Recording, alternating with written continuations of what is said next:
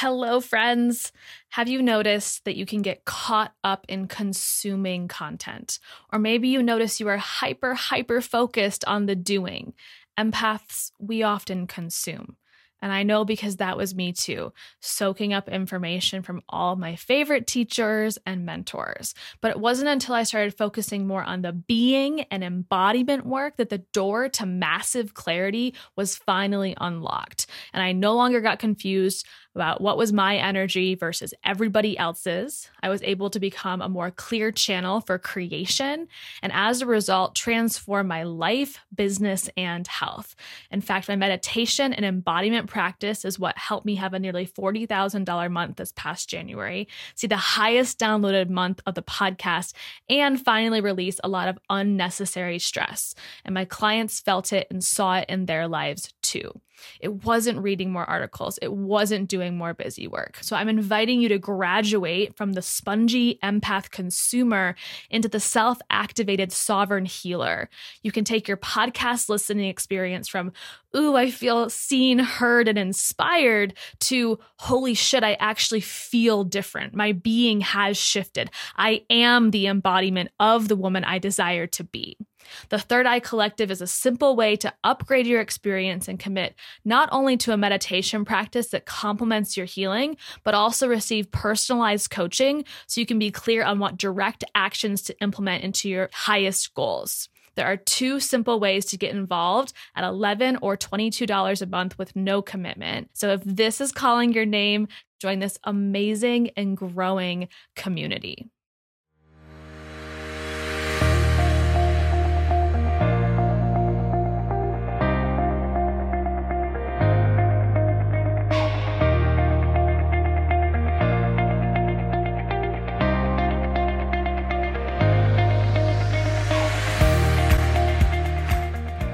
Welcome to the Healing Uncensored podcast. My name is Sarah Small, and I'm a health and mindset coach for women with autoimmune disease just like you. I absolutely love helping you tap into your self-healing power, uncover the energetic side of healing, and release limiting beliefs around your body and your life. Think of this podcast as everything you wouldn't hear at your doctor's office. It's a place for empowered souls to move beyond food and heal themselves on a soul level. I hope you enjoyed today's episode. Now let's begin. Welcome to the show. I have to get really honest with you guys today. I was just scrolling through my Facebook newsfeed and I saw this video of a couple, an old couple that had been together, married for seventy-three years. And the woman was about to pass. She was in hospice care. And the man was leaning over her bedside, rubbing her face and her neck and singing a song to her. And I am sitting here now with dried tears on my face because I started bawling. Does that sound like any of you? Do T V shows or short clips like that that show up on your newsfeed bring you to tears and bring you to tears easily? If so, you're really going to like this episode today. So we are going to dive into empathy, what it means to be an empath, and how this directly relates to autoimmune disease. So we are going to cover what does it mean to be an empath, what type of empath might you be, how empaths are different from highly sensitive people, and how the characteristics of an empath can cause things like fatigue, digestive issues, low back pain, poor sleep, sugar, caffeine addictions, panic attacks, and anxiety, going into each of those in detail. And this may be your first time hearing about empathy in relation to autoimmune disease, or maybe you've only heard of what an empath is in the same sentence as compassion or sympathy. But I really want to open up a new world to you today if this is something you haven't heard of, and explain to you how being an empath is innately connected to autoimmune disease and how there is a clear connection here. So let's dive in. What does it mean to be an empath? Well, on the most simple, simple level, it means that you take on other people's emotions as your own. Just like I did today watching that video. Oh my God, my heart was breaking. You are probably an empath if you have trouble watching the news, you cry during T V shows, You are the go-to person for people to vent to, especially strangers. Anyone ever had that happen to them? You can only recharge by being alone. You are very self-sacrificing. You are spiritually inclined. You get overwhelmed in crowds. That's me. Oh my gosh, crowds I cannot, cannot handle. You may love nature and or animals. And you might just feel like you know things sometimes, especially if someone's lying to you. And you're probably creative and possibly a dreamer. So I created this empath quiz, and it aligns to different goddess energies. And I'm going to put that in the show notes today so that you guys can take that quiz. It's a free quiz, short, not too many questions, and see what type of empath energy do you most carry with you, if any at all. And that's broken up into this goddess energy, as I mentioned, Goddess Magdalene, Dana, Kuan Yin, Ishtar, White Tara, or again, maybe you don't have empath characteristics, but what I have found in my work and with my clients and in my online community is that the majority, even like ninety percent of the women in that group identify as empath. So after you take the quiz, check in with me, tag me on Facebook or on Instagram at Autoimmune Tribe to let me know what your results were, what you, what you guys got in that quiz. Okay, so now, you may have also heard this t- term, H S P, highly sensitive people or person. Curious if you guys identify with that as well. So what is the difference? Empaths feel other people's pain or emotions as if they are their own. An empath is another word for clairsentient, and there are many clairs. That might be another podcast episode. But H S Ps are very energy sensitive. They can easily get overwhelmed by external stimuli, but still interacting with the world from their own lens versus taking on other lenses like an empath. Why does this matter? If you are an empath, it really helps to get the tools that you need and to understand what this means for you. So I want to ask you some questions right now. Is it always clear to you how you are feeling? Or are sometimes you unsure of what your true emotions are? Or maybe they feel a little bit like a roller coaster, especially when you're out in big groups of people. Now think about how clear your emotions are in a group versus when you are alone. Maybe it's just with one person. You're with your best friend. You tend to take on the energy, enthusiasm, excitement, sadness of your friend? Or do you feel crystal clear on how you are feeling inside of your body? And then potentially that's amplified with the number of people that you're with. To know that you are picking up people's emotions around you helps you understand it. And then you become empowered to start to clear some of that up, and then there's less confusion. And you can say, this is yours and not mine to carry. Again, this is yours, not mine to carry. Consider how much of a sponge you have been your entire life. Do you think that maybe that might have had something to do with your autoimmune disease? Let's think about it. Taking on someone's stress. Taking on your partner's heartache, taking on someone's neck pain, headache, cramping in their belly. It can be really, really overwhelming. So, how can the characteristics of being an empath cause things like fatigue, digestive issues, low back pain, poor sleep, et cetera, right? Those more physical reactions. Before I dive into that, let me give you a couple examples of what I've experienced as an empath myself. First, I have grieved the loss of people that I've never met. There was this group of kids from my high school who crossed the highway and went into oncoming traffic and were killed head-on in a collision. I never met them. I just knew of them, and my siblings were friends with them. But I felt their pain. I heard about this accident. I remember the day that my mom called me, and I remember how heavy I felt. And I still think of these kids that were killed in this accident to this day almost as if it had happened to me. There's this fear and this heartache that I then picked up from the emotional grief that I saw these people experiencing from the loss of these kids, and I really took it on as my own. And at the time, I had no idea what I was doing, and I was confused why I was grieving so hard over people I had never met. And now, as older, wiser Sarah, I understand that I was picking up the emotions of the people around me and really feeling into all the sensations and phases of grief that they were going through. Okay, next, myself as an empath. I especially take on my family's emotions and pain.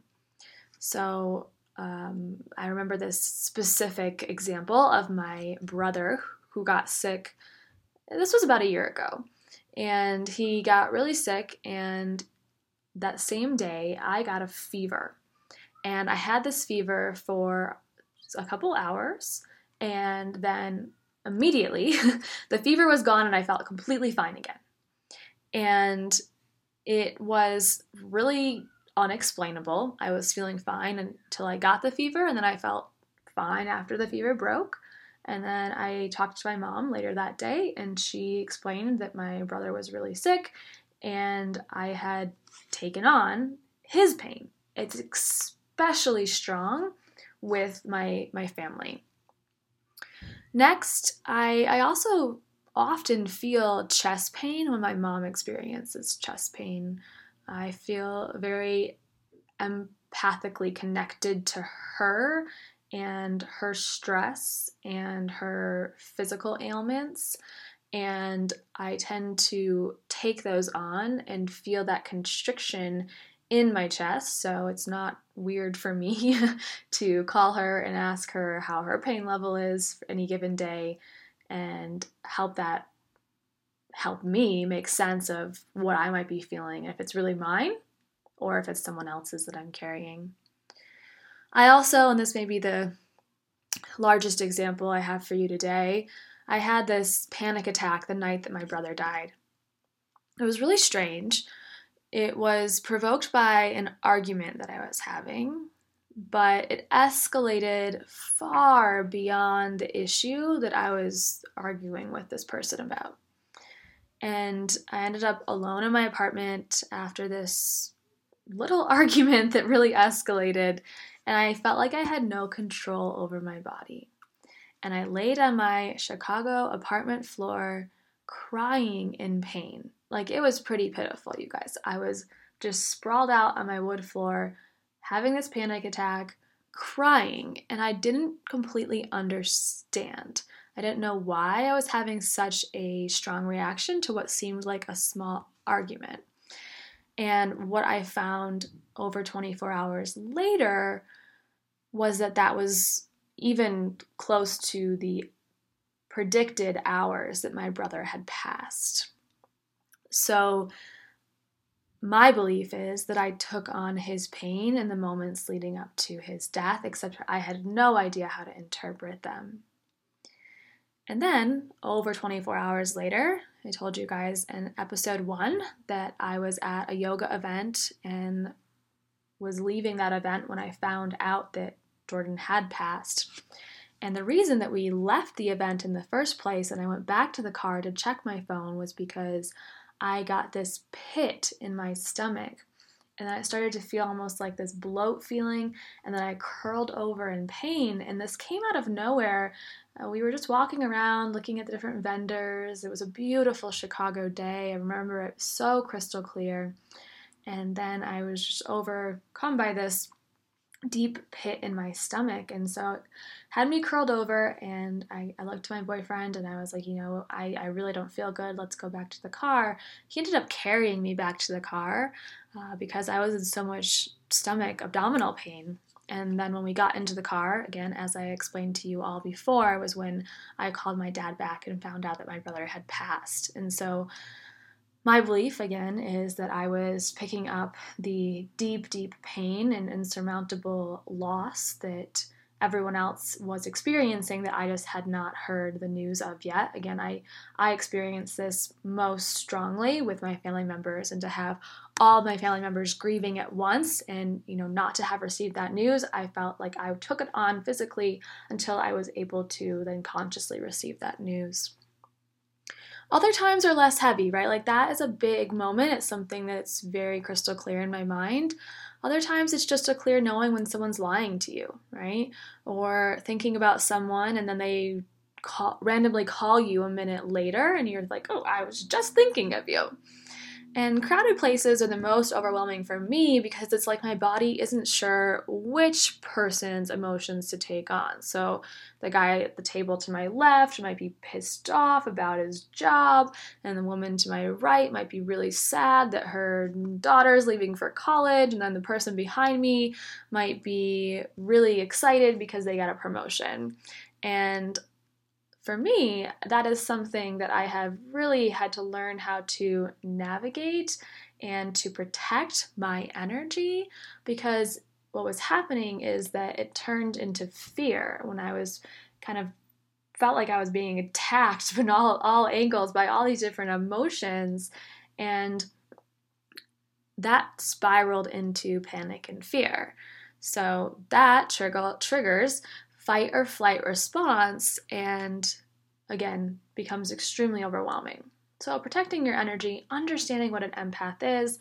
Hopefully you guys are understanding a little bit better now through some of these examples. It can be big, it can be small, it can be something that you clearly remember to this day. It can be these small moments that you have in passing. So I am curious to hear from all of you. What are some of those moments that you've experienced in your life that may be similar to this, that are maybe unexplainable or confusing to you? And then I want to dive into some of the dark side of this, because we know as people with chronic illness that autoimmune disease is not all sparkles and glitters.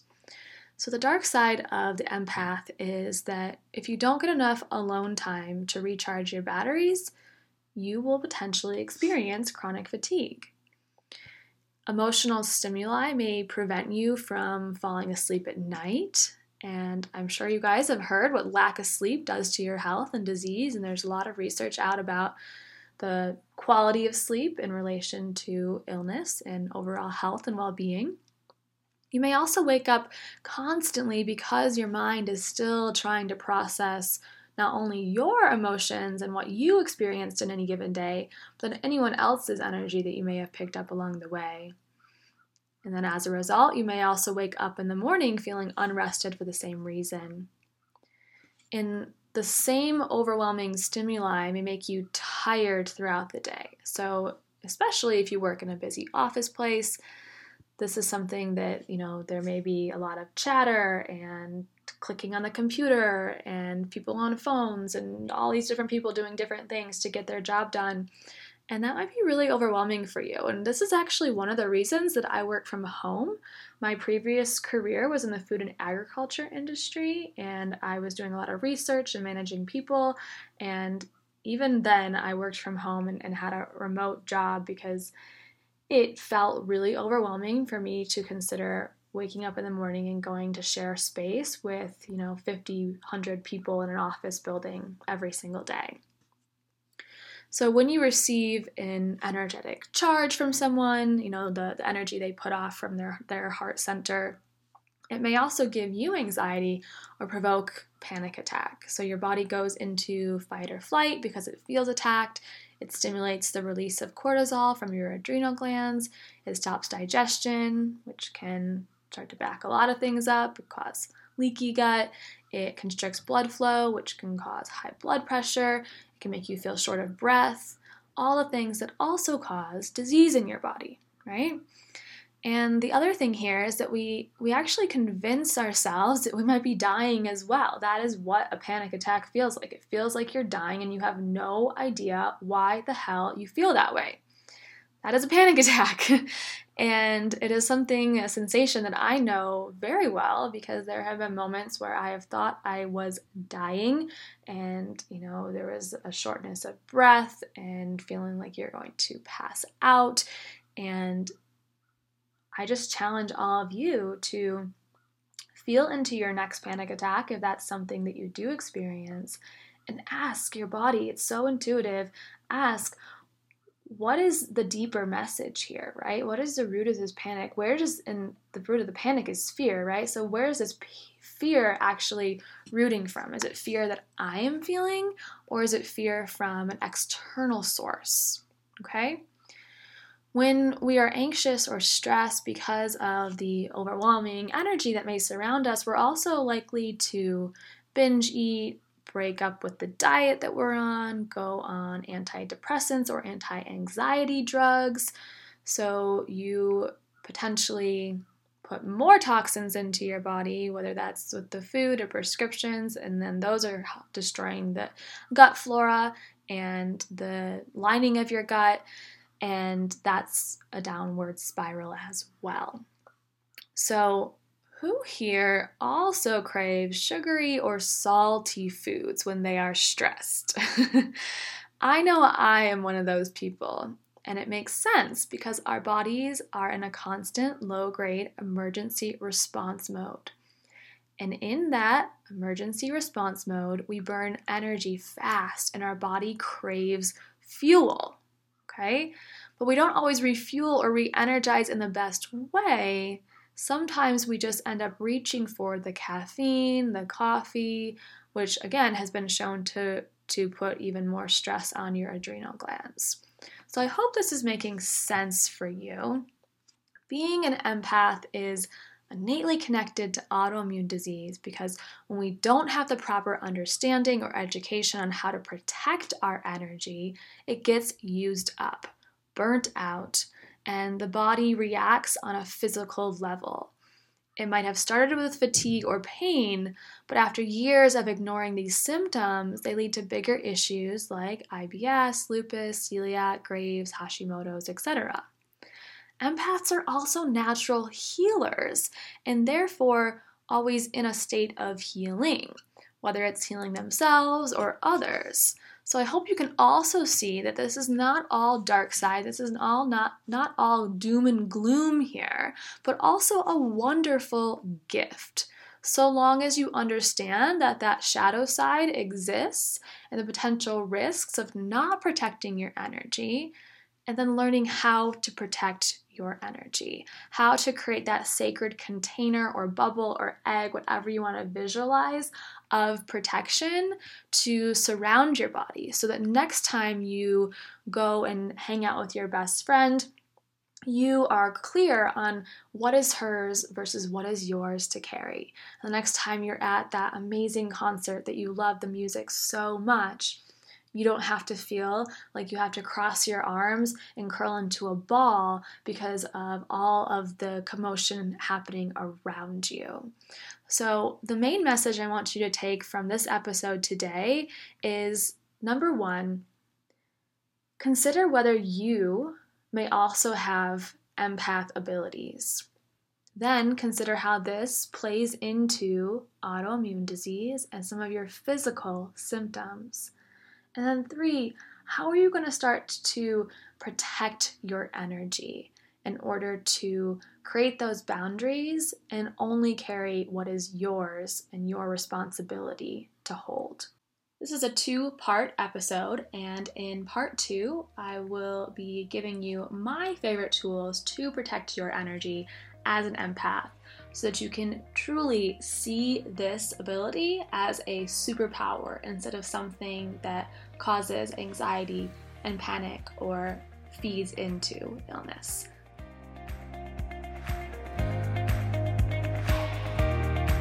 Just a reminder, all the information presented on this show is not a substitute for medical advice and care.